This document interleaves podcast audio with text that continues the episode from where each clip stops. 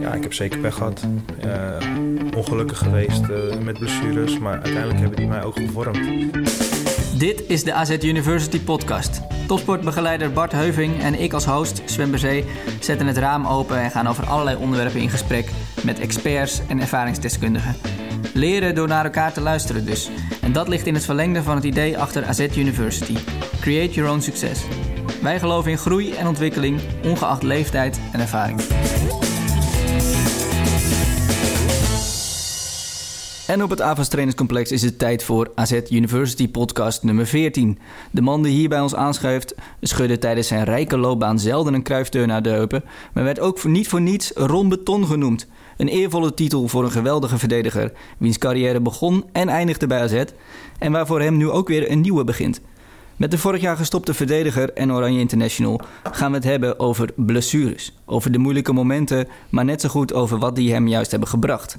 Want zoals hij recent zei in een supportersmagazine van AZ... uiteindelijk hebben die blessures mij ook gevormd. Van harte welkom in deze podcast, Ron Vlaar. Dankjewel. Nou, goed dat je hier, uh, hier bent, maar je bent hier eigenlijk uh, vrijwel dagelijks, toch? Ik ben hier bijna elke dag. Ja, ja. ja want jou, jou, ik, ik verwees er al naar in, eh, in mijn intro van jou. Jij bent hier nu jeugdtrainer en je staat regelmatig ook bij het eerste op het veld. Hoe bevalt dat? Nou, ik vind het hartstikke leuk om nog steeds op het veld te staan. En het kriebelt ongetwijfeld uh, nog steeds. Uh, maar ik weet ook dat het gewoon niet meer uh, realistisch is. Dus ik heb de omslag ook vrij makkelijk kunnen maken. En ik sta één ochtend in de week bij het eerste op het veld. En daarnaast ben ik trainer bij AZ onder 17. En loop ik mee bij Michael van Zijtveld in. en ja, kan ik de eerste ja, hoe moet ik dat zeggen? De eerste ervaringen opdoen als trainer. En uh, dat vind ik hartstikke leuk. Ja, het is wel even wennen dus. Dat eerste seizoen eigenlijk wat je nu draait als trainer.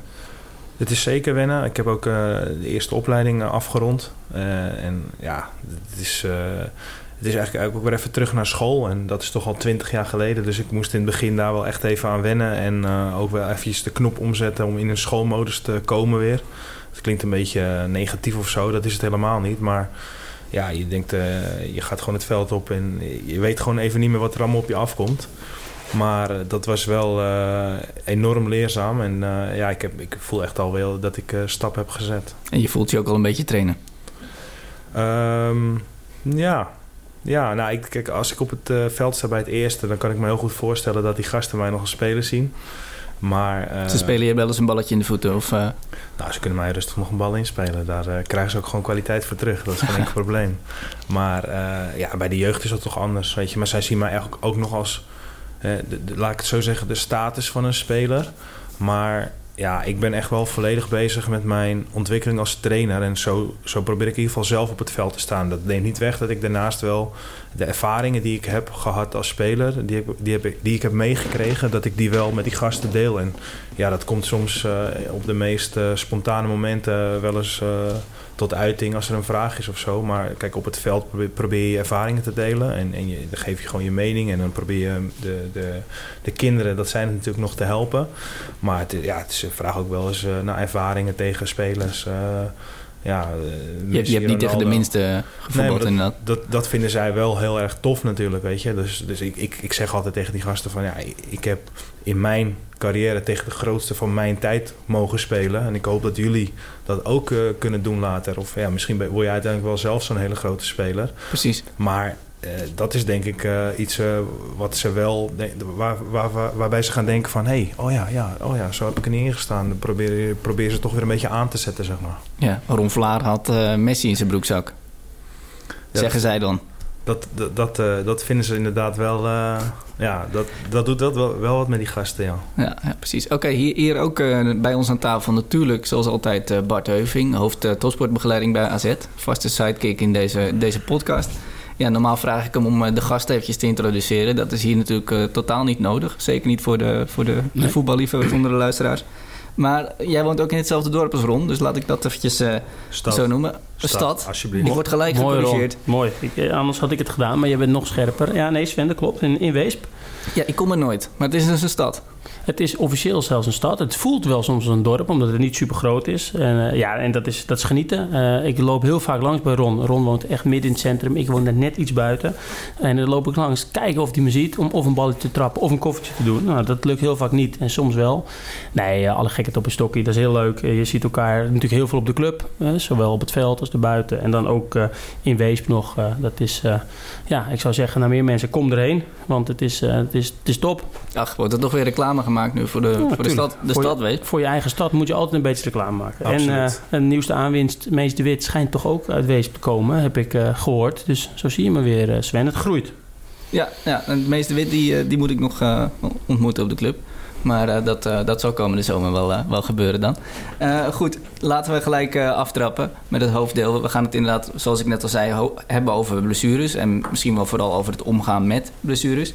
Um, maar eerst, Ron, ik zei het net al, je, sloot hier je carrière af. Uh, die startte ook ooit hier, op jonge leeftijd eigenlijk. Toen, toen kwam je bij AZ terecht in de jeugd. Hoe erg is alles veranderd ten opzichte van toen? Nou, dat is niet met elkaar te vergelijken. Dat is echt ongelooflijk. Deze jongens die nu in de opleiding zitten, die liggen eigenlijk in zo'n gespreid bedje ten opzichte van wat wij toen in de jeugd uh, meemaakten. En uh, toen waren er ook, nou, toen ik, ik kwam in de C-jeugd, toen heette dat, nog zo bij de club. Dat was toen het tweede jaar dat ze de C-jeugd hadden. Maar toen hadden ze één C-team, één B-team en één A-team. Waar zeg maar dus elke keer twee, dat je daar twee jaar in zat, zeg maar.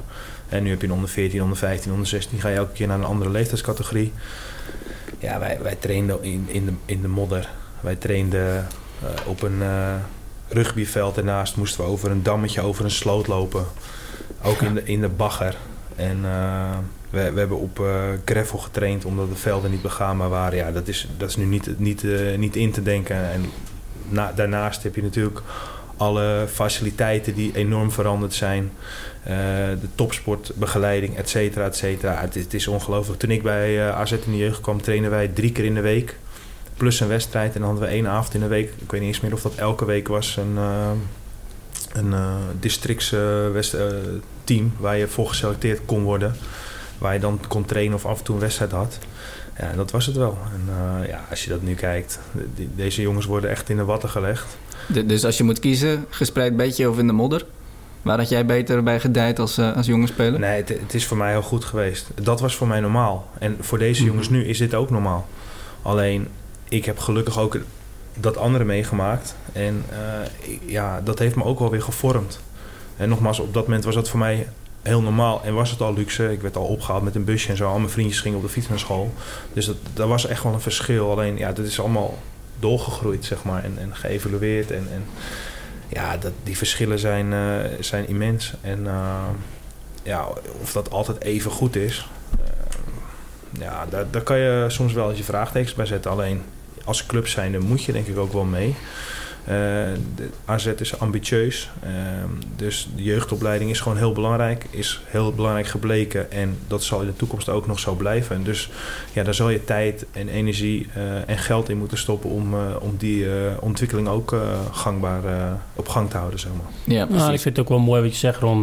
natuurlijk, het is aan de ene kant noodzaak, aan de andere kant, je moet er ook weer niet in doorslaan dat het een te gespreid bedje is, waarin je echt de verantwoordelijkheid helemaal weghaalt. Hè? Want, want ja, dan gaat het misschien weer in de weg zitten. Dus, dus mooi dat je die kanttekening maakt. Zeker uh, voor ons hè, in de opleiding. Maar ook wel bijvoorbeeld hebben we het vaak gehad in een andere podcast ook met, uh, over de rol van ouders. Ja, als je en hier een gespreid beetje krijgt en thuis. En, en altijd wordt alle verantwoordelijkheid weggenomen. Ja, dan haalt dat wel een stukje ontwikkeling hè, weg. Zeker qua persoonlijkheid. Dus, ja. dat, dat wordt misschien bij AZ nog steeds op een bepaalde manier getriggerd? Ja, dat proberen we. Om, om, te, te, proberen die jeugdspelers zelf die... Uh die verantwoordelijkheid te laten nemen? Ja, in, pla in, plaats van in alles het volkouwen. Zeker. En, en Ron zei het mooie, topsportbegeleiding, dat is echt iets wat er in zijn tijd niet was. Nou, het, het mooie was dat jij bijvoorbeeld eh, toen die cursus inspanningsfysiologie, nee, wat was het, spierfysiologie bent gaan doen, heb je mij wel eens verteld. Ja, sportmassage, sportmassage en uh, ja, blessurepreventie. Is precies. Niet helemaal, dat je, is niet helemaal gelukt. nee, maar dat je daar wel je verantwoordelijkheid in nam, omdat het er niet was, zie je tegenwoordig dat we bepaalde dingen al aanbieden. Niet per se dit, maar wel dingen over voeding, over slaap, over mindset.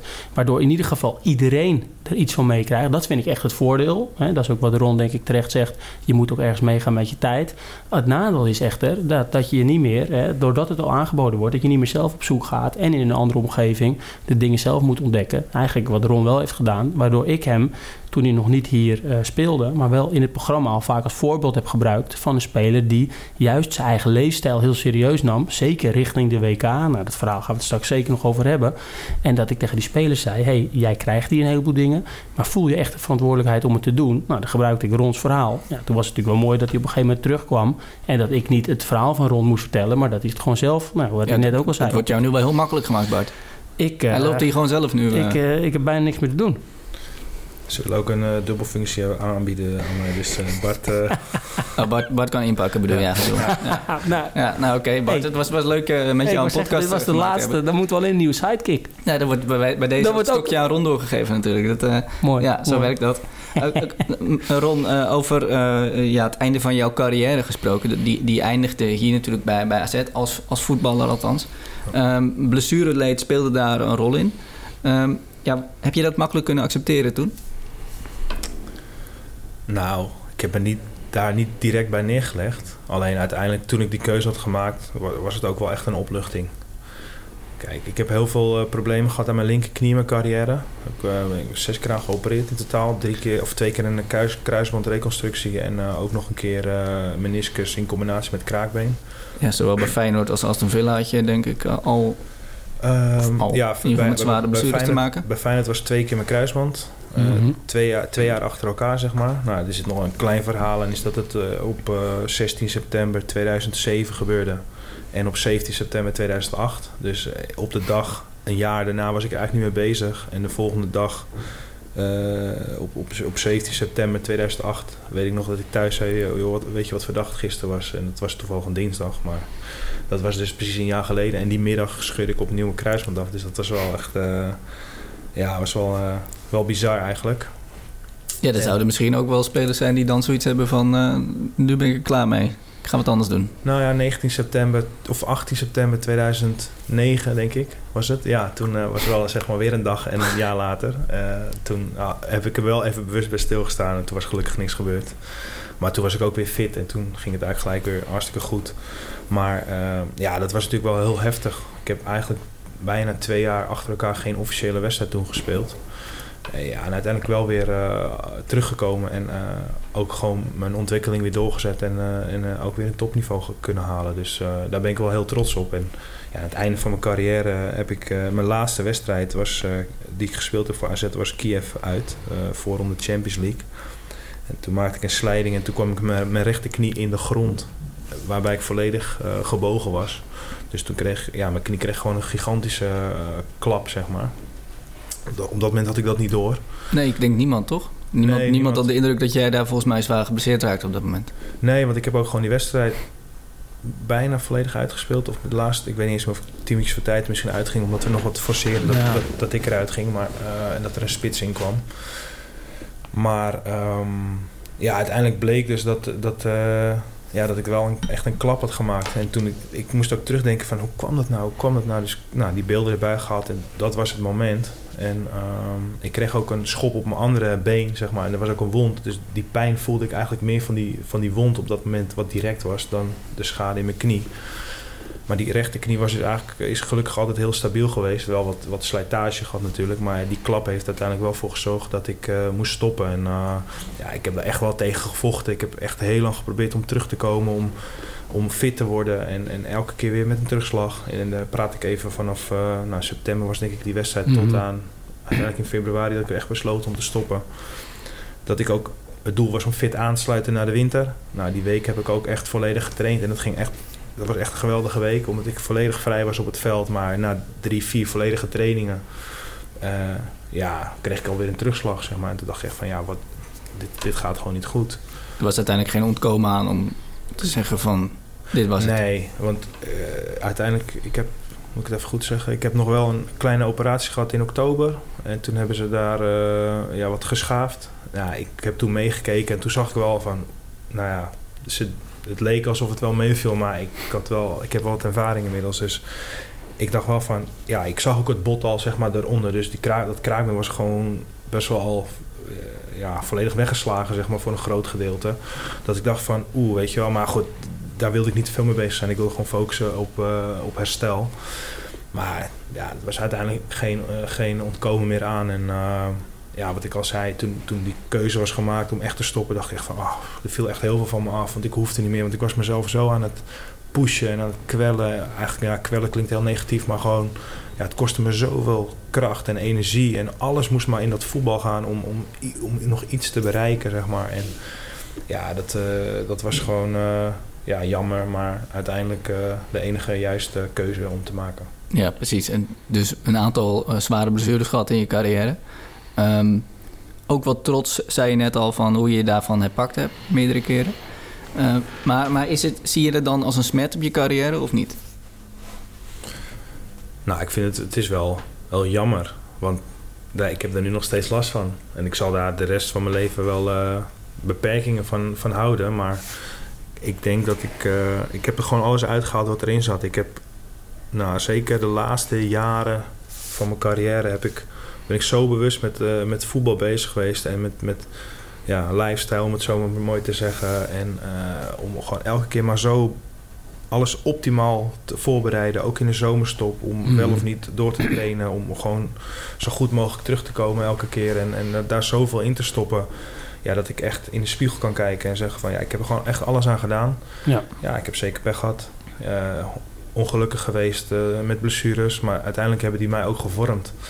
Dus um, ja, wie zegt dat ik zo'n carrière had gehad en een één keer een week had, uh, had gespeeld. Uh, ik heb drie jaar in de Premier League gespeeld. Ik heb een mooie, mooie tijd gehad bij Feyenoord. Ik heb uh, ja, in, in instantie ik heb een mooie jeugd gehad bij AZ. Uiteindelijk bij het eerste is het wat moeizaam gegaan. Maar ook dat heb ik voor mijn gevoel helemaal recht kunnen zetten voor mezelf en naar de supporters. En, met je terugkeer hier? Ja, met terugkeer. En, en dat zou ik zagen van uit wat voor hout ik gesneden mm -hmm. ben. En dat ik gewoon, ik, ik wil gewoon winnen. En ik wil gewoon elke dag bezig zijn om mezelf te verbeteren en dat ook uit te stralen.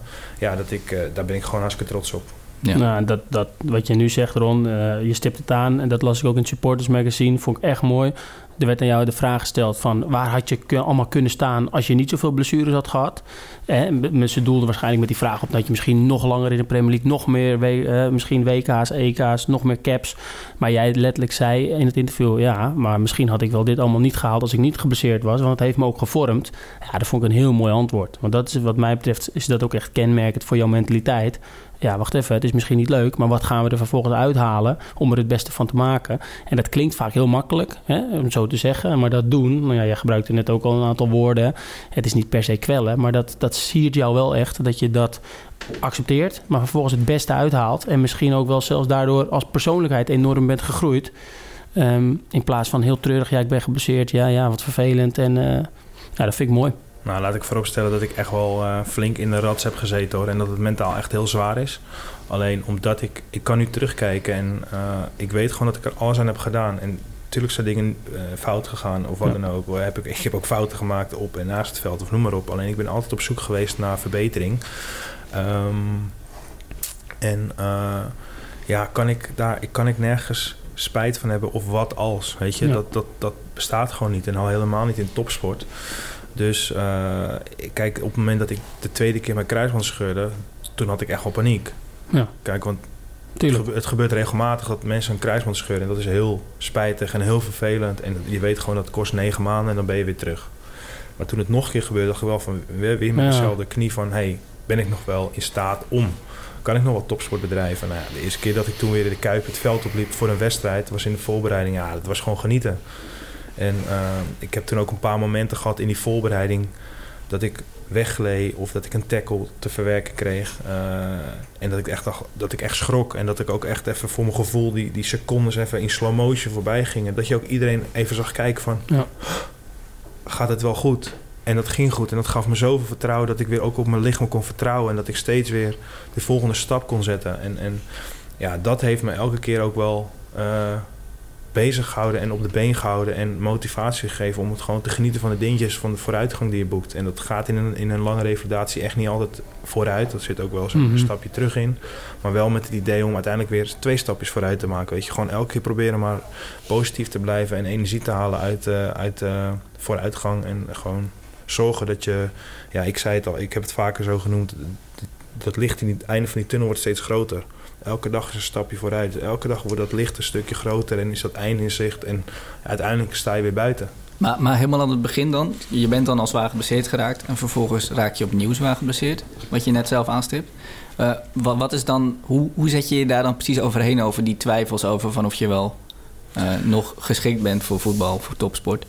Nou, voor mij was de, de operatie was eigenlijk het nulpunt. Dat was het begin van de tunnel. En daarvoor was het... Uh, nou ja, de tweede keer was... Ik ben nog in München geweest. En uh, ik was op een dag op en neer gevlogen. Die, die reis werd nog een keer uitgesteld. Dus had heel veel spanning in mijn lichaam. Ik, kwam ook, ik werd ook echt letterlijk kotsmisselijk in het vliegtuig op de terugweg. Omdat het zo gestrest was. En ja, allemaal verschillende operatietechnieken. En op de terugweg ook moesten we echt stoppen. Want ik, ik, was echt, ik was echt heel ziek.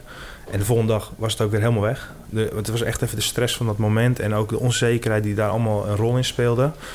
Um, waarbij het wel ook zaak was om zo goed mogelijk de operatie in te gaan. Dus het, het was niet zo, ja, je, je knie, daar, daar koos ik voor. Daar kozen we ook voor met de doktoren die op dat moment mij begeleiden. Om de knie zo, zo droog mogelijk te maken. Dat, dat houdt in dat het vocht zoveel mogelijk eruit moet zijn. Dat je goede spierspanning hebt. Op het moment dat je een sneetje maakt in je, in je spier, is net een ballon. Die loopt gewoon leeg. Dan moet je eigenlijk alles weer op gaan bouwen, zeg maar. Dus hoe, hoe beter je erin gaat, hoe beter je eruit komt. Dus nou, die voorwaarden was ik continu mee bezig. Nou, en dan was de, de operatie nulpunt en dan begon het echte herstel. Nou ja, de eerste revalidatie was niet echt uh, florisant van start gegaan. Want ik had een, uh, dat was mijn eerste kruisbandrevalidatie, die had, had ik een uh, infectie opgelopen. Ik, ik, zat in, ik revalideerde bij de KVB in Zeist. En ik, dat, dat, hotel staat 200 meter van het revalidatiecomplex vandaan. Ja, en ik liep op krukken en ik, na 100 meter, ik kon niet meer. En ze hadden zo'n zo'n buggy, weet je, zo'n golfbuggy. Nee. En ik, elke keer liep ik langs die receptie in de hoop van... ah, zal ik je verbrengen? Dat ik echt zo blij was als ze me konden brengen. Want dan hoefde ik niet met die krukken te lopen. Maar na 100 meter, ik kon niet meer. Had ik mijn rugzakje om met wat spulletjes erin. En dan ging ik trainen en dan ging ik, uh, ging trainen, ging ik rusten, ging slapen. En dan werd ik echt drie keer in anderhalf uur tijd uh, barend in het zweet wakker. Ik, dacht, ja, wat is er aan de hand? Dat ik in het weekend was ik dan thuis. Dan ging ik naar de club toe. liet ik daar mijn gezicht even zien. Dat die dokter zei, ja, gaat niet goed. Ik was helemaal, helemaal lijkwit. En uh, ik was 10 kilo afgevallen in één week tijd. Ja, bleek dus dat ik een infectie had gehad. Dus die angst had ik ook nog wel de tweede keer. Gelukkig is dat niet, uh, niet het geval geweest. Maar die heeft wel ook, denk ik, impact gehad op mijn revalidatie uiteindelijk, die op zich goed is gegaan. Maar uiteindelijk toen ik echt weer. Kijk, je, kan pas, je wordt er pas getest uiteindelijk als je op, op, de hoogste, op het hoogste tempo, op de hoogste intensiteit weer getest wordt. En dat gebeurt uiteindelijk weer in trainingen en eigenlijk alleen in wedstrijden. Want dan in trainingen kan je ook nog een beetje pikken, zeg maar. Kan je nog een beetje, ja, kan je ja, je poot een beetje inhouden. Ja. In wedstrijden gaat het gewoon niet. Nee. Ja, uiteindelijk is het wel in training gebeurd overigens. Wat ik wel echt mooi vind, Ron, wat je zegt net over het voor, hè, voordat je ging opereren, dat je alles eraan deed om optimaal die operatie in te gaan. Ik denk dat dat ook echt kenmerkend is voor hoe jij bent. Oké, waar heb ik invloed? Ga ik dat zo goed mogelijk doen? Maar heel veel spelers die raken geblesseerd en die denken, die checken even uit, hè, de struisvogelpolitiek, uh, tot de operatie. Ik ben even met andere dingen bezig, hoor, want het is te pijnlijk. Van jou, echt wel jouw kracht is dat je dan denkt, oké, het is gebeurd, het is super vervelend, je hebt het zwaar gehad, maar alles wat ik eraan kan doen, ga ik doen. Nou, je vertelt het best technisch. Dus dat betekent ook al dat je erin verdiept hebt. Maar vergis je niet, Sven, even dan naar jou en Ron. Jij hebt dat natuurlijk bij mensen ook wel gezien in je carrière, om je heen, medespelers. Heel veel, uh, dat is best wel een kracht. Heel veel kunnen, kunnen dat niet, of willen dat niet, of worden daar niet in gesteund. Hè, om juist die kleine procentjes allemaal optimaal te doen. Dus, dus ja, mooi, uh, mooi om te horen. En ik denk dan ook, Ron, dat, dat jij diep van binnen nooit afscheid wilde nemen. Zeker op die leeftijd dat je je eerste blessures, eerste zware blessures opliep. Nee, nou, je had wel die twijfels, maar je, was, je, besloot daar niet aan toe te geven. Ik had wel degelijk paniek. Alleen ik was, daarna focuste ik me gewoon weer op mijn herstel. Ja. Waar, heb, waar heb ik invloed op en waar heb ik geen invloed op? Stoppen was geen optie? Nee, nee, sowieso niet. Alleen het was wel zo van... Oké, als het nu... Mocht het nu nog een keer gaan, dan is het wel klaar. Weet je, ik dacht, de noodzaak... Nou, die was de eerste keer natuurlijk ook. Mm -hmm. Maar die was nog extremer ja. de tweede keer om gewoon, ja, het moet nu gewoon goed zijn. Want ja, als het nu fout ja. gaat, dan is het echt einde carrière. carrière want, dan, ja. want dan, ja, dan, dan kan niet. Dat kan gewoon niet. Als je, nou, sowieso is het, kijk, en dat vind ik, als je ziet hoeveel moeite sommige spelers hebben om, om terug te keren van een blessure, om weer op, op niveau te komen. Ik heb dat dubbel gehad. Ik heb twee jaar gewoon geen wedstrijd gespeeld, geen officiële ja. wedstrijd gespeeld. En ik was ook al heel snel weer in beeld bij het Nederlands elftal zeg maar, ik, ik, ik, ik, sloot in het nieuwe seizoen aan, 10, nee, 19 denk ik. 9, 2009, 2010. Ja, klopt. Dat was het jaar van het WK. Ja, het ik WK. Ging, ik ging, eh, ik ging, ehm, ik was bij de laatste drie afvallers voor het WK. Eh, ik, ik had zoveel stappen gezet dat ik daar niet eens op dat moment echt rouw om was. Want ik, ik had alweer zoveel gewonnen voor mezelf. Ik zat Mhm. weer bij het Nederlands elftal. En dat ik daarna wel dacht van... Oké, wacht even. Ik, ik, het kan niet zo zijn dat ik blij ben... of dat ik, dat ik het oké vind... Mhm. dat ik niet eh, naar het WK ga, zeg maar. Dus dat, wat, dat was voor mij wel weer een omslagpunt van... oké, relativeren is geweest. Hartstikke mooi, je bent weer terug, je bent fit. Oké, je, je mag weer ruiken aan het aller, allerhoogste. Mhm. Maar dat wordt nu weer een doel. Dus dan kan je echt die blessures achter je laten... en dan kan je echt weer vooruit kijken en topsport bedrijven. Want op het moment dat je gaat re- relativeren in topsport... Dan, eh, dat is achteruitgang of stilstand. En stilstand is achteruitgang. Dus dat was voor mij... Ja, alles kwam samen. Ja. Eh, accepteer ook. Ja, de ronde van 2014 had nooit geaccepteerd... om niet naar een WK te gaan. Alleen dat was in... Dat, dat is gebleken inderdaad. Ja. Ja, maar voor mij was het gewoon... Een, een, op dat moment zat ik gewoon in die fase. Alleen ik was me daar wel heel snel bewust van. Ik heb mezelf gewoon wel geleerd om mezelf doelen te stellen. Korte termijn, lange termijn. En, wat, en ik weet nog niet, als ik een lange termijn doel stel... hoe ik er op dat moment voor sta. Maar ik ben gewoon automatisch de stappen gaan zetten... die nodig waren om daar te komen. En, ja, dat is denk ik wat, eh, wat wel bij mijn karakter past. Ja. Nou, en dat is misschien ook een mooi bruggetje. Nu jij de WK aanhaalt, hè? Ik, die, die heb hem natuurlijk wel gezien. Misschien eh, als er onder had gestaan, had hij Iniesta wel geblokt. We zullen het nooit weten, Sven, maar hè? Dan 2010. hadden we, nu die, hadden we nu die cup. Maar goed, Ja, dat ja. kan hè? Dan niet meer met Ron op het veld. Maar nu stomen we de volgende jongens klaar. Nee, eh, die, dat WK inderdaad niet gehaald. Maar daarna, precies waar we het net over hebben... Hè, focus waar je invloed hebt eh, op je blessure. Ik denk die manier van denken en doen... die, die al waarschijnlijk in je zat... maar toen echt, echt nog meer gevormd is... dat je die ook echt hebt ingezet naar het EK. En zeker ook naar het WK... waar er veel natuurlijk verhalen over zijn... dan zie je maar weer wat op dat moment verschrikkelijk is, die blessure. Kan als je een beetje uitzoomt op de lange termijn... misschien jou wel dusdanig hè, de, de, de manier van denken en doen qua, qua lifestyle hebben bijgebracht... waar je later weer heel veel aan had. Dus op dat moment is het inderdaad heel vervelend, die blessure. Maar zoom je even uit, is het misschien wel eh, voor, voor op dat vlak heel goed geweest. Nou, absoluut. Kijk, ehm, de het jaar, of twee jaar eigenlijk na het, na het EK toe, zeg maar na het WK 2010, waren geen makkelijke jaren. Zowel bij Feyenoord niet, eh, zowel voor mij op het veld als naast het veld. Ehm, ik, ik zat ook een tijdje niet bij Oranje. Ik kwam er eigenlijk pas weer bij in maart 2012. Ja. En eh, dat tweede, die tweede seizoen zelf bij Feyenoord heb ik echt een heel goed seizoen gedraaid. Toen ben ik ook begonnen met eh, trainen voor mezelf bij, bij Hans, bij Hans Kroon. Weet je, al die, al die stappen. En ik heb eh, in die periode ook met Bouke de Boer gesproken, mental coaching. Eh, NLP. NLP, ja. Ja. En ehm, eh, ik liep al een tijdje bij een osteopaat. En weet je, allemaal dat soort dingen. Dat, dat kwam allemaal een beetje samen. En ik kwam... We speelden Engeland uit. En ik viel de laatste tien minuutjes in. En ik dacht, ja, dit, dit is het, weet je. Ik, wil, ik, ik, ik had er echt niet per se verwacht dat ik erbij zou zitten. Maar ik zat erbij en ik speelde. En ik dacht, ja, ik wil, ik wil naar het EK, weet je. Dus dat, dat, die, dat doel was een redelijk korte termijn doel op dat moment. Maar ik was, ja, ik, ik was hartstikke goed bezig bij Feyenoord. En ehm, ja, het EK zat ik uiteindelijk bij. En ik, ik weet nog dat ik... eh, ik was, nou, de voorbereiding was eigenlijk heel matig voor mij. Want ik was gewoon super gespannen. Ook met de ervaring van twee jaar, twee jaar. En ook wel mezelf wat druk opgelegd. Van, ja, ik wilde nu al echt bij zijn. Eh, ik wist ook dat ik dat kon. Alleen dat kwam niet uit op de training. Uiteindelijk wel de bevestiging gekregen dat ik meeging. Nou, dat was een hele opluchting. Maar ook direct de volgende doel weer gesteld. Want ik weet nog dat we op onze kamer zaten. En als we er niet mee, bij zouden zijn in, in het hotel zaten we in, eh, in Hilton in Amsterdam. Zouden we gebeld worden. Nou, in, in die rustperiode overdag werd ik niet gebeld.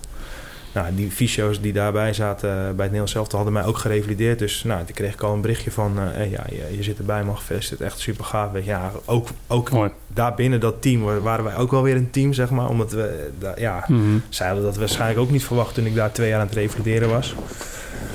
En, maar direct, ik plofte op, op mijn matras. Ik belde mijn ouders. En ik dacht, eh, ja, maar ik wil nu ook spelen, weet je. Dus gelijk de volgende stap, wel het volgende doel weer. Weet je, niet, niet, niet tevreden zijn met elke keer maar weer die lat hoger leggen. Want anders, ja, dan, als je, als je tevreden bent, ja, dat is nogmaals stilstand. En dan ja, word je gewoon ingehaald. Ik zie dat als een piramidetje. Hoe hoger je komt, hoe minder mensen op dat level zitten. Maar de groep die achter je aankomt is veel groter. Maar ook om de volgende stap weer te zetten, zal je relatief weer veel meer moeten investeren om daar te komen. Ja, daar was ik gewoon continu mee bezig. Het, toernooi was een grote teleurstelling natuurlijk, omdat we drie keer verloren. Maar zelf zat ik eigenlijk in de energie van mijn leven. En ik, ik, ik, ik, herinner me nog dat we terugvlogen naar Nederland. Ik dacht, ja, ik wil morgen weer door, weet je wel. Ik wil naar dat WK. Dat, toen ontstond voor mij van, ik wil, ja, WK, Brazilië. Uh, voor, Mark, voor Marwijk was uh, de bondscoach die heel veel vertrouwen in mij uh, had laten blijken sowieso. daar was ik heel, ben ik hem heel dankbaar voor nog steeds. Ja, ik wilde door. En ja, daarvoor had ik bijvoorbeeld ook een stap naar de Premier League nodig. Um, ja, en uiteindelijk is dat zo ontstaan eigenlijk. En, uh, je besefte wel altijd heel goed wel, welke route jij nodig had om ergens te komen. Ja, meer weerstand natuurlijk. Maar als ik dan even terugga naar toen ik een jaartje of 18 was, toen was ik ook wel bezig met mijn ontwikkeling. Toen reek ik mm ook aan de fysio op de club een, eh, een schemaatje en dan ging ik in mijn eentje naar de sportschool om te gaan trainen. Alleen later is dat veel gerichter, veel bewuster. Maar ik was daar wel mee bezig ook toen ik jonger was. Alleen ja, dat is uiteindelijk allemaal samengekomen. En dan, ja, ik ben eigenlijk een spons. Ik probeer alles op te zuigen, zeg maar. En ja, als iemand wat. Er zijn altijd heel veel mensen die, ah, ik, dit is wel goed voor je, dat is wel goed voor je. Nou, ik ben iemand die dat probeert te ervaren. En als daar een gedeelte goed van voor mij is, dan voeg ik dat toe in mijn eigen concept, zeg maar. En de rest laat ik dan gaan. Zo, zo... Is, is, dat, is dat ook hoe je aan die ja, mentale weerbaarheid... ben jij misschien wel een, een, goed voorbeeld van, van iemand die dat heeft? Is dat ook hoe je daar aan bent gekomen? Of heb je dat gewoon jezelf uh, aangeleerd? Om mentaal weerbaar te zijn en steeds weer terug te veren naar tegenslag? Nou ja, ik denk dat... Ik heb dat misschien ook wel een beetje van huis uit meegekregen.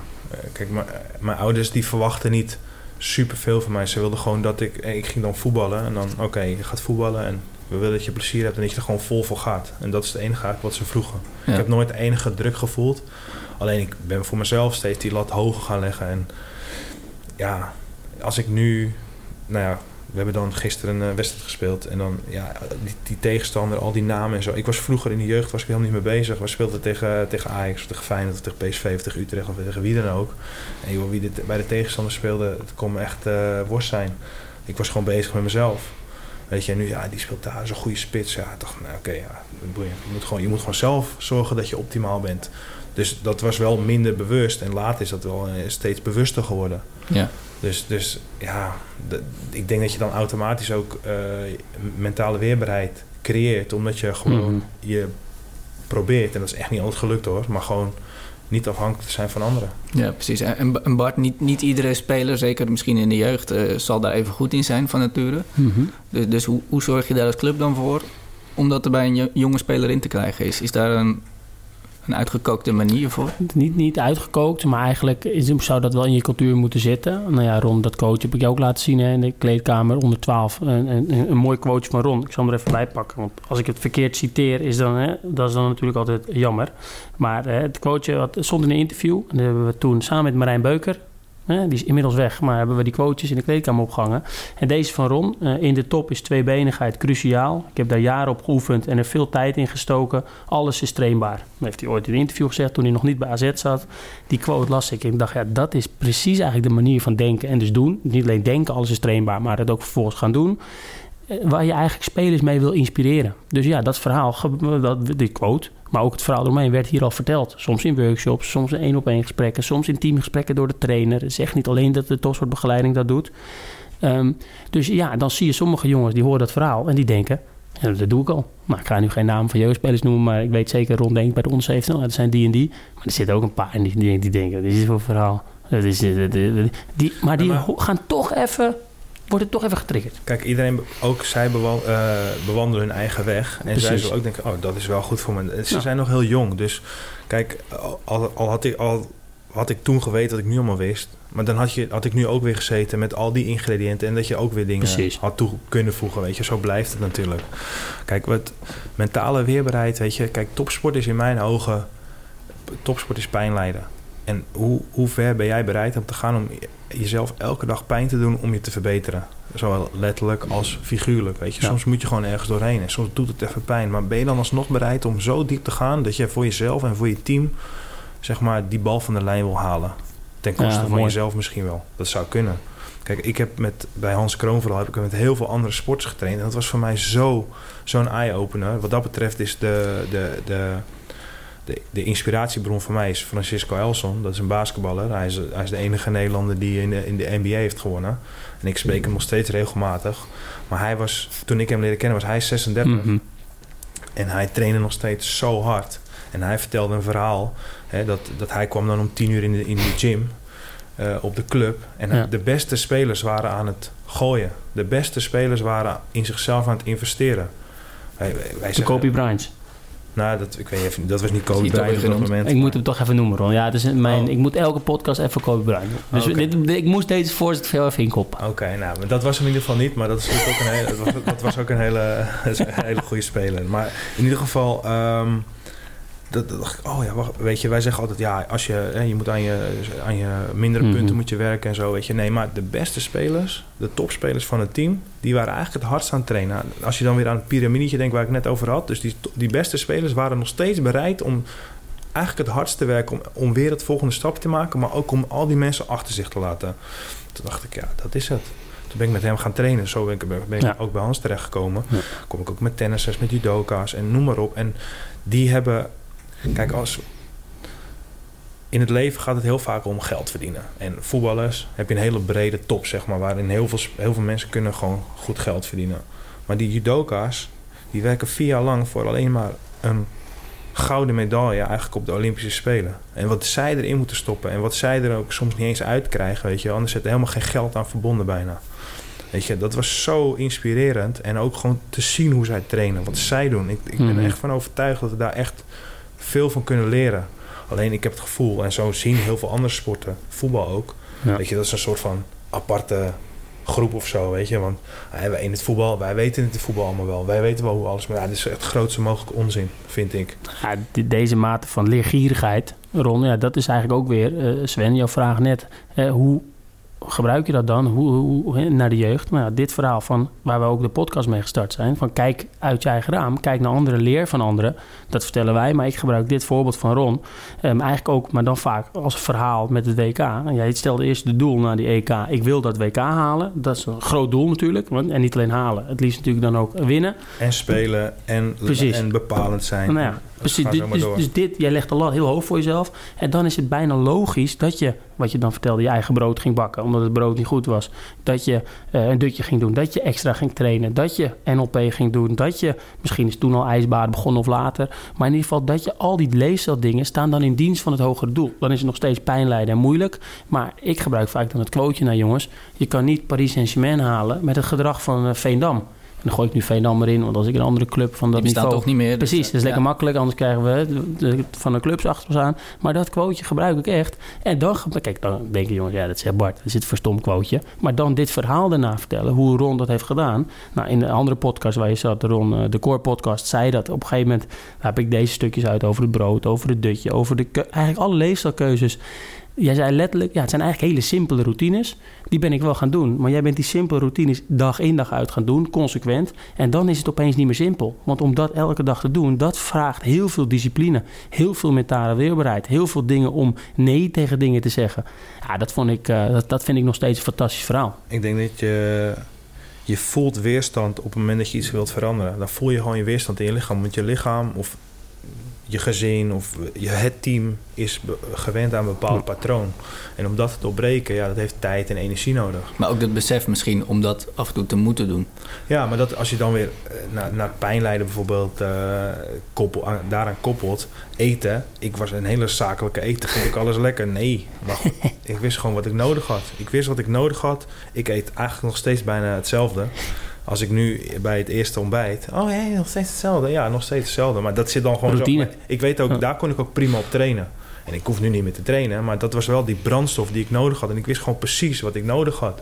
Ja, en dat is een zoektocht. Dat is een puzzel. Het is een puzzel die elke dag wat groter wordt. En soms moet je ook weer wat stukjes weggooien. En dan moet je weer wat andere toevoegen. Maar als je zo in het leven kan staan... of zo in je topsport kan staan... je kan het nog breder trekken met leven... maar dan, ja, dan, ben ik, dan geloof ik dat je daar heel veel voldoening uit kan halen. Maar dat is ook dus een besef ten eerste, denk ik. Dat dat, dat, dat er voor nodig is. Dat die kleine details, dat je daarvoor moet zorgen. Dat je die goed op orde hebt. En dat zal misschien niet iedere jeugdspeler hebben. Dat, dat herken jij misschien ook nu je hier in de jeugdopleiding rondloopt. Dus is er een manier om dat die jongens dan weer bij te brengen? Of is dat... Of is dat iets wat gewoon in je moet zitten? Nou, kijk, als ze naar deze podcast gaan luisteren... En daar, Kijk, dat is een manier Mooi. inderdaad. Ja. Nee, maar dan zullen ze misschien dingen Ja. ook eh, wa- wat horen van... oh, dat ga ik proberen. En dan gaan ze het ervaren. En dan, weet je, dat is, dat is het... eh, je puzzel steeds wat, wat eh, verbreden. Wat, wat- het pad wat groter maken. Weet je, dat... Ja, als je er zo in kan staan... Maar goed, was ik... Toen ik 17 of 16 was, weet je, had ik dat ook. Nee, niet op, in die mate. Maar goed, alles wat je ze nu mee kan geven... Daar kunnen ze misschien wat mee. Dat is wel, eh, wel interessant. Kijk, een klein voorbeeld nog, zeg maar, richting het WK. Het was daar heel warm in Brazilië. Dus je moest eh, goed je vochtregulatie eh, op orde hebben. Ja, ik ben echt heel veel gaan drinken. En ik heb dat allemaal bijgehouden. Dat ik gewoon genoeg dronk per dag. Ja, in het begin. Ja, ik moest wel vier, vijf keer per nacht naar de wc ook. Weet je, je lichaam is daar niet aan gewend. Maar in de loop van de tijd kon ik en veel drinken. En mijn lichaam verwerkte, die was eraan gewend. En uiteindelijk op het WK ja, had ik, hoefde ik daar helemaal geen eh, aanpassing meer aan te maken. Alleen ik ben daar al een jaar, eh, misschien wel anderhalf jaar tevoren mee begonnen. Van Gaal hamerde daarop. Ja, nou, dat, is, dat is waar ik invloed op kan hebben. Ik kan dat ja, trainbaar maken, laat ik het maar weer zo zeggen dan. Nou ja. En dat is waar we het, net over hadden, Ron, voor de podcast begon. Hè. Je, Ron luisterde de, de podcast met Laura Jonker over zelfregulatie. Toen zei ik ook, ja Ron, jij bent voor mij ook weer... Kijk, als ik die theorie heel duf aan spelers ga uitleggen... of aan trainers of aan ouders... dan kijken ze je aan van, wat is dit? Maar dan gebruik je op leefstijl het gebied van... eh, of het voorbeeld van Ron Vlaar. Wat deed hij allemaal qua leefstijl? Hij nam de verantwoordelijkheid, hij deed dit, hij dit. Je maakt dan de wetenschappelijke theorie... Nou, die Laura Jonker fantastisch vertelde... die is wetenschappelijk bewezen. Die maak je door middel van dit soort verhalen van Ron levendig... zodat hopelijk steeds meer jongens dat luisteren en denken: hé, hey, ik pak dit er eens uit. Of en je zei toen ook los van het drinken, wat je net zegt, dat je altijd een salade ging, eh, ging maken. Want de meeste spelers eten toch te veel brood. Nou, dat voorbeeldje, wat je dus, eh, dat je zei: ik maak altijd thuis, ik maak de salade. Die ene salade gaat niet verschil maken. Maar al die salades, waar je ook eiwitten en andere dingen in doet. Mensen denken vaak salade, het is alleen maar sla, en, en komkommer en tomaat. Nee, waarschijnlijk eh, zitten er ook echt wel wat eiwitbronnen, precies. Ja, dat, dat, dat soort verhalen de- eh, delen maakt die theorie ook weer levendiger. Maar Ron is wat mij betreft echt een voorbeeld van iemand die die zelfregulatie op dat vlak... Ja, nou, ik wil niet zeggen heeft uitgespeeld, want je kan het nooit uitspelen, Sven. Hè? Dus het kan altijd, wat Ron net mooi zegt, altijd weer door en door qua ontwikkelen. Maar wel iemand die in ieder geval in bijna het eindlevel heeft gehaald dan. Hè? Nou, maar betekent dat dat ik geen teleurstelling heb gehad en dat alles goed is gaan? Nee, want ik heb ook blessures opgelopen, ook in Engeland. Ondanks. Ja. Weet je, en er is altijd ruimte voor verbetering. Als je daar open voor staat.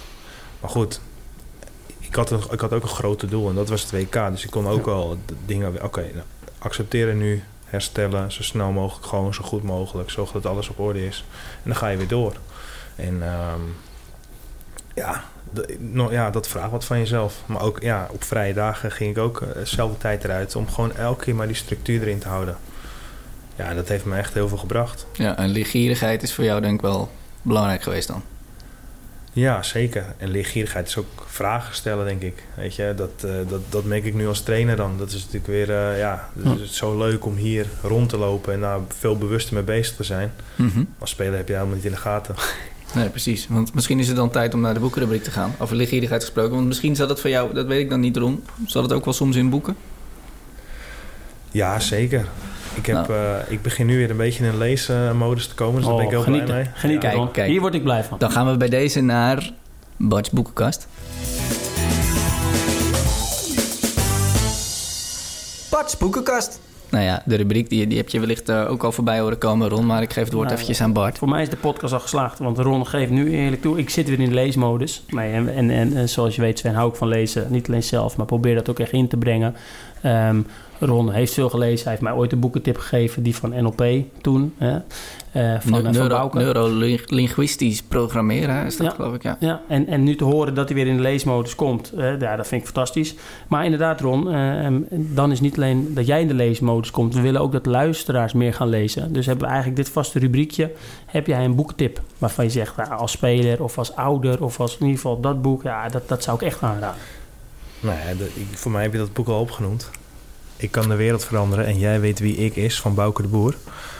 Dat heeft mij echt heel veel inzichten gegeven om, eh, nou, om het metaforisch maar mooi te zeggen, voor in de bus te gaan zitten en vooral achter het stuur gaan, te gaan zitten van je eigen carrière. Ehm, ja, je, je kan achterin zitten en alles laten gebeuren. Of je gaat voorin zitten en jij bepaalt gewoon de weg. En ja, dat, dat krijg je ook weerstand, hè? Want uh, dat, je kan ook heel eigenwijs zijn of heel eigenwijs overkomen. Maar het is jouw carrière, het is jouw puzzel, het is jouw zoektocht.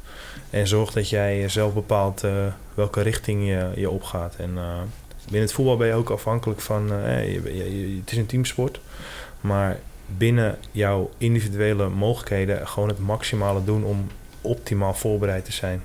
Zodat er geen ruimte is voor twijfel. Want dat heeft het mij ook vooral opgebracht.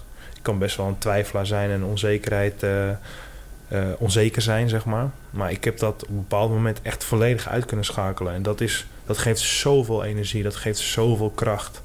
En dat, dat straal je ook in alles uit, wat ook goed is voor je, voor je team. Als je zelf optimaal bent, is het goed voor jezelf, goed voor je club, goed voor je team. En ja, dan, komt dat altijd weer naar je, naar je, naar je terug. En uh, dat boek heeft mij echt heel veel inzichten gegeven daarin. Ben jij ook degene die toen uh, met Stefan de Vrij daar veel over gehad heeft? Want die is ook uiteindelijk veel meer gaan lezen. Zei die in een interview laatst in Helden. Uh, had had ook een fotootje van zijn boekenkast. Nou stond onder ook heel veel van Bouke de Boer in. het verhaal gaat, maar dat kunnen we nu mooi checken... dat jullie ook gewoon daar bij Oranje bijvoorbeeld over hadden.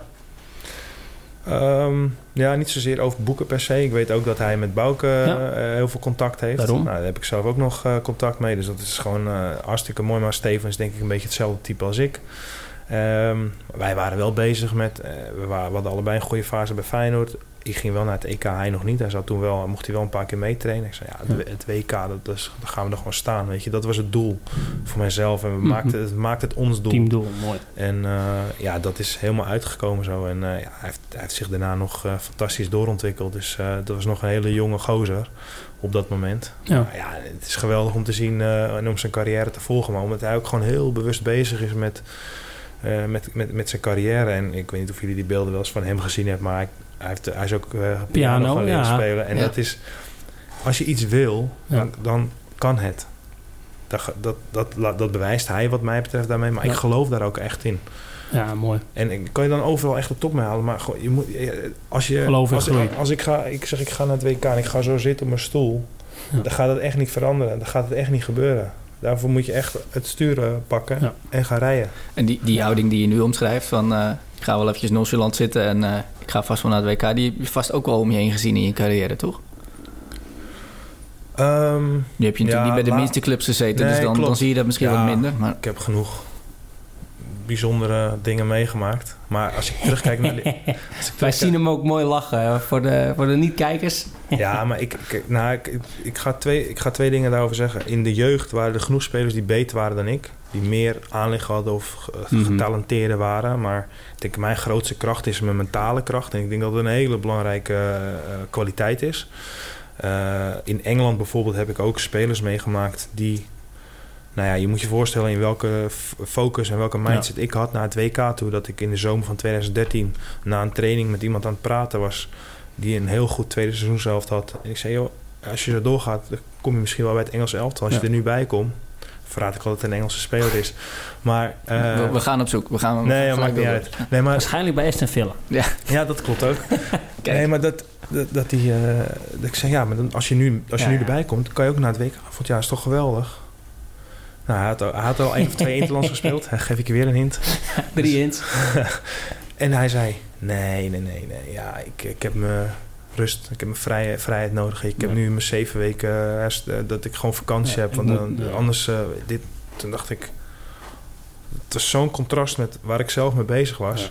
En dan dacht ik, ik, kon het, ik kan het me ook niet voorstellen. Als je die mogelijkheid hebt om dan voor je land te spelen... en misschien naar een groot toernooi te gaan... en dat je dat, dat dan zegt... Voor, ja. jou was, voor jou was dat het ultieme. Spelen voor je land. Ja, natuurlijk. Ja, maar ook gewoon het doel van het WK. En uh, zeg maar als team. En ja, niet, ja, ja. weet je, ook dat erbij komt. Het gaat me niet overkomen dat we weer naar de groepsfase naar huis gaan, et cetera, et cetera. Mm -hmm. Dat zat allemaal zo diep in mijn hoofd ge geworteld, zeg maar. Dat, die overtuiging had ik. En, en Louis van Gaal heeft daar een heel belangrijke rol in gespeeld. Ook met de overtuiging dat het vertrouwen naar ons uitstralen. En, en, en, en de schone speler die zegt... Nee, ik hoef niet. Weet je, laat me gaan. Is eigenlijk bijzonder dat... Ja, that. maar die manier van denken, Ron, die dus jij, jou karakteriseert. Wat ik zo mooi vind aan jou, is dat je dat ook gaat delen dus. Zonder dat we de naam van de speler noemen of eh, per se gaan uitzoeken. Want daarmee probeer je hem wel een beetje te besmetten. En hij hoeft niet precies te worden zoals jij, maar je hebt het er wel over. Wat waarschijnlijk heeft het er misschien in ieder geval wel een beetje aan het denken gezet. Snap je wat ik bedoel?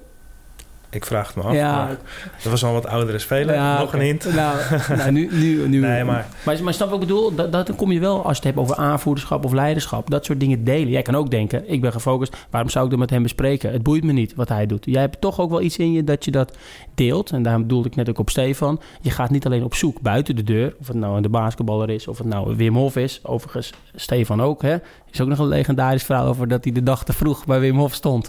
En dat hij zei, ik kom hier voor de, voor de cursus. En dat Wim Hof zei, ah, je moet eh, morgen komen, want morgen is de cursus. Stefan, hè, maar dat was toch vandaag? Nee, nee, je moet morgen komen. Trouwens, morgen is leuk, want morgen komt er ook een eh, international. Maar Stefan zegt, ja, maar dat ben ik. Oh, nou goed. Hè, dat, dat, ook kunnen we misschien via jou checken of het klopt. Maar dat, snap ik bedoel? Die manier van denken waar jij zegt, ja, dat heeft Stefan ook. Dus niet alleen denken, maar ook van doen. Ik denk toch, doordat je het wel bespreekt, dat dat wel invloed heeft. Misschien bij diegene in dat geval niet. Maar ik vergeet ook nooit meer dat je hier bij het eerste keer zei tegen iemand... die zat een beetje ook te pochen over nationaal... hoeveel jeugdinterlands je had gespeeld. En toen zei Ron, ik vergeet het nooit meer... ja, ik, nul jeugdinterlands, nul. Maar wel, eh hoeveel zijn het? 37, eh, 32. 32. Maar zie je, is mijn Maar- hoofd ook groter geworden. Kijk, Maar al- snap je, dat, dat, dat toch die dingen delen, Ron, is wel belangrijk. Ja, maar in Engeland, eh, als ik dan weer terug ga naar de tijd in Engeland. Wij speelden vaak op zaterdag en hadden we op zondag vrij. Over, als je het over het beïnvloeden hebt of onbewust mensen proberen te Precies. raken of zo. Ja. Dat is wel, het is, het is niet makkelijk. Nee, is moeilijk. Want wij waren altijd op zondag vrij. Ja. Maar mijn herstel was echt heel belangrijk. Dus hoe vaak ik niet op zondag het licht aandeed, ben gaan sporten. Ik deed mijn sauna, mijn ijsbad. Ik ging, eh, ik ging volle bak krachttraining doen. Op benen en, en bo- bovenlichaam maakte niet uit. Ik had daar gewoon mijn routines in gecreëerd. En hoe vaak ik dan ook weer het licht uitdeed. Want er was niemand op de club. Ja. Behalve de beveiliging dan. Dus ik, hoefde, ik had nog net geen sleutel. Niet de code. Maar ja, dat werd ook wel... Mensen zagen dat ook wel. Ja. Mijn team, ik, ik kan me wel wat interviews van teamgenootjes herinneren... die dat zeiden, ja, joh, het is gewoon echt een prof en hij is er altijd. En, maar of ze er nou echt wat mee deden. Nee. En, maar ik dacht ook van, ja, ik ga ook geen energie in stoppen. Ik doe wat ik doe en ik doe wat ik Ja, voel, ja. wat ik nodig heb. En als, ze, als zij dat herkennen en ze Mooi. denken van, hé, dat moet ik ook gaan doen... Prima, je kan, je kan me altijd dingen vragen, maar ik ga niet zeggen, ja, ga dat ook doen. Dat ligt wel bij jezelf, want stoor kost je me, daar niet kost aan me te veel energie. Ja, je gaat niet pushen. Nee, sterk dat je dat zegt. En je stoorde je er ook niet aan dat, dat andere jongens dat niet deden. Nee, Want want- uiteindelijk wil je ook het team... Dat Nou, kijk, ik dacht van, oké, ik, ik ben een buitenlander in, in Engeland. Ik, eh, ik heb een doel, en dat doel wisten zij in principe ook. En ze zien een bepaald gedrag. En ze weten ook dat ik continu bij het Nederlands zit. Het is niet een of ander kutlandje waar ik speel. En ik had echt het gevoel... Er werden wel eens grapjes gemaakt. Ik, met Benteke, is Bel, een Belgische speler natuurlijk. Ja. En eh, keeper, was Amerikaans. Weet je, van nou, misschien komen we bij elkaar in de pool. En die trainer was Schots en eh, was de loting bekend. En hij maakte gelijk een grap. Pff, dacht ik, ik zie jou nog wel bij het WK, weet je wel. Want ik, was, ik had echt die overtuiging. Ik was daar volle bak mee bezig. Maar als, als ik dat zou zien van een medespeler die daar zo mee bezig is... En Ja. dan zou, ja, ik zou daarop afgaan. Ja. Maar goed, dat ben ik, weet je. Dus Mhm. het werd wel gezien, maar er werd niet echt wat mee gedaan. En dat, nou ja, ik kan nu zeggen dat ik het jammer vind, maar ik dacht ook van ja, prima, weet je, doe lekker, dat is jouw carrière. Eh, ik, ja, ik, had, Mhm. ik had mijn eigen doelen. Nou ja, Dus dat wordt je ook irritant waarschijnlijk als jij gaat lopen te pushen en kost het jezelf energie je en gaan niet- anderen ook denken van... eh, zijn. Precies, dan Ja. gaan anderen ook denken van. Dus, dus nee, mooi dat je het zegt. Ja, ja en, en, en jij gooide hem net al in, Bart, eh, het leiderschap. Ehm, ja, is, is de, hebben blessures jou deels gevormd eh, ook tot leider, de leider Ron Vlaar, om het even zo te noemen? ehm, Toch, die, Hmm. toch de, de, de noodzaak voor jou om, om steeds jezelf te herpakken, om jezelf in de details te nou ja, ontwikkelen en dat misschien inderdaad te willen overdragen ook op teamgenoten. Ik denk dat ik gepro- geprobeerd heb, of dat het mijn karakter is, dat ik gewoon lead by example, denk Ja. ik. En eh, ja, los van blessures wel of niet, is dat gewoon wie ik ben. En eh, ik denk dat, eh, ja, dat heb ik geprobeerd ja, uit te stralen. Dat is misschien niet eens het goede woord, omdat ik gewoon zo ben, denk ik. En ja, daarbinnen eh, heb, heb ik ook ge- genoeg eh, faalmomenten gehad. Of dat het niet goed is gegaan. Alleen het is wel een structuur die bij mezelf gewoon zo diep geworteld zit. Ja, dat, dat het me ook heel weinig energie kost om, eh, om daar op die manier mee bezig te zijn. En om aanvoerder te zijn. Want dat ben je volgens mij eh, zowel bij Jong Oranje ben je dat geweest. En, maar ook bij, eh, bij Feyenoord natuurlijk. En Ja. uiteindelijk bij AZ. Ja, en bij Villa ook nog. Bij Villa ook nog. Ja, Overal. en één keer in Nederland zelf dan nog eh, captain geweest. Dus dat is ook wel mooi. Dus eigenlijk elk team waar je gespeeld hebt. Ja, denk het wel in de jeugd Ja. altijd al. Ja, maar goed, het zijn bepaalde karaktereigenschappen, denk ik, die, eh, ja, die dan wel gezien worden. En dat, ja, Mhm. dat je dan eh, ook positie op het veld, denk ik, wel daar ook een rol in heeft gespeeld. Dus eh, ja, dat is denk ik een wisselwerking van meerdere factoren. is het dan nu ook extra logisch om, om trainer te worden? Ze hebben dat wel altijd tegen mij gezegd. Maar ja, Van Ron Vlaar wordt een trainer. Ja, dus is, iedereen ziet dan wel, of iedereen, de meesten zien dan wel een trainer in mij. En, maar goed, dat wil ik ook gewoon ervaren. Ik vind het hartstikke leuk tot nu toe. En eh, belangrijk om papieren te halen. Ehm, en eh, ja, ik leer hier elke dag. En eh, zo probeer ik ook nu gewoon weer in spons te zijn. En is het af en toe echt niet even makkelijk, omdat het allemaal nieuw is. Dus je moet, ik ben alles aan het verwerken. Nou, daar ben, ik, daar ben ik dan misschien niet de snelste in. Maar ja, wel elke dag eh, proberen weer een stapje te zetten. En, eh, en soms doe je dat onbewust. Dan denk ik, ja, wat heb ik nou van... Ah, ja, als je er dan over na gaat denken, denk je van... Mhm. Oh, maar dat of dat, eh, groep reageren. Er zijn altijd wel dingen waar je, waar je iets van op kunt pikken.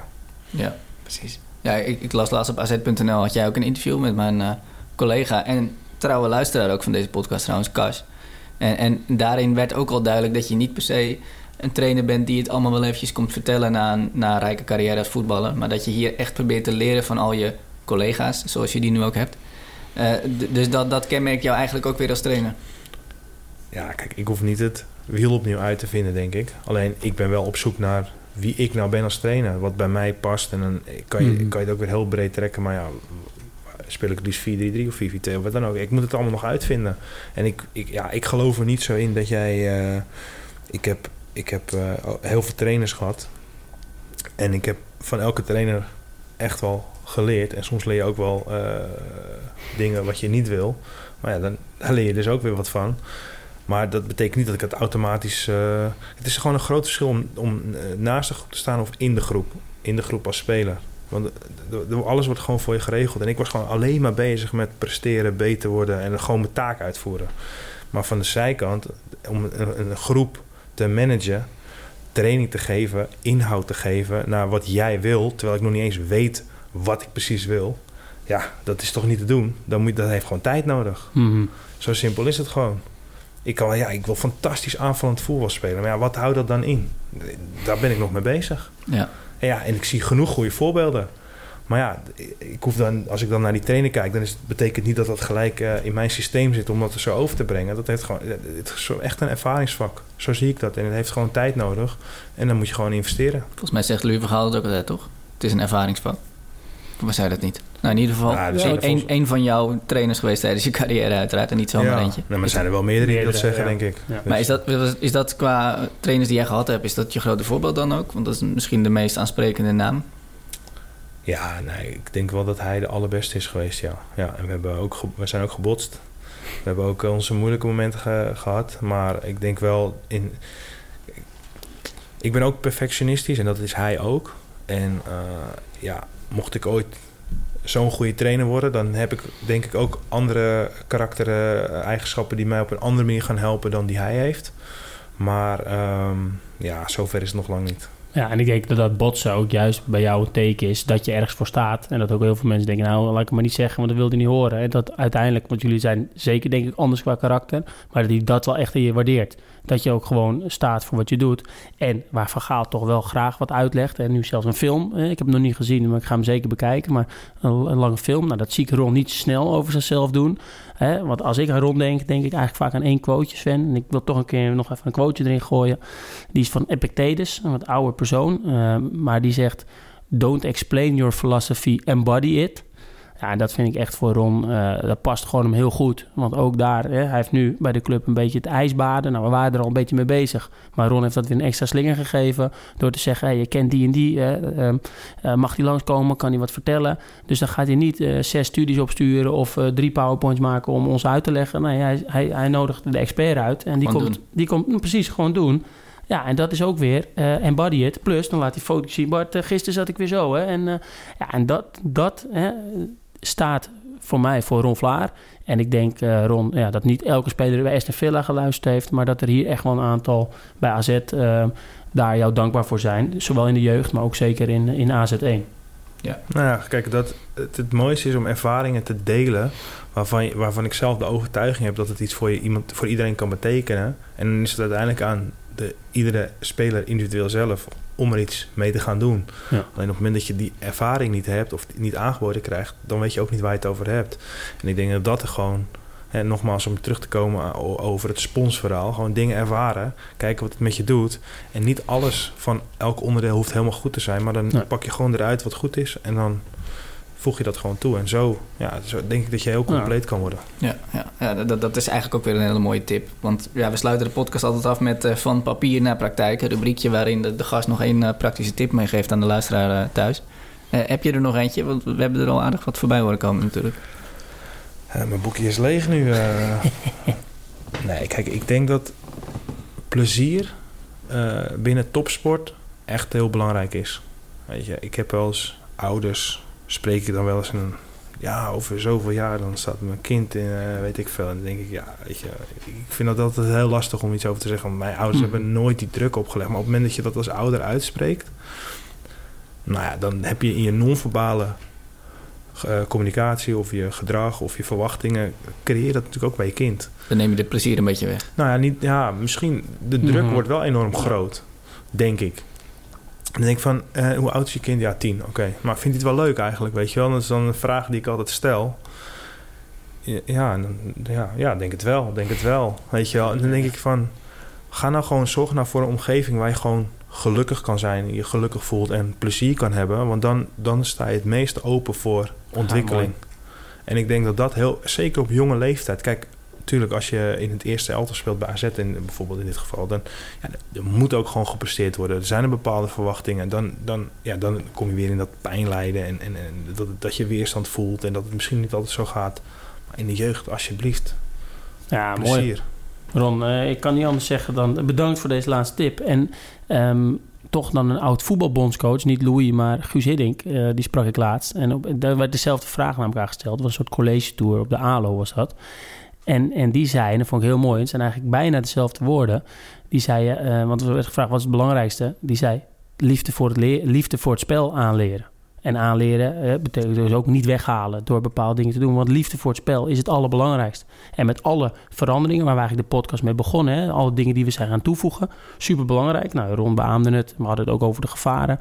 Maar toen Guus dat zei, dacht ik meteen, en Ron zegt eigenlijk in andere woorden, maar bijna hetzelfde. Vergeet dat, uh, vergeet dat niet, als ouder niet, als trainer niet. Want de liefde voor het spel is en blijft het allerbelangrijkste. Vind ik een mooi einde, Ron.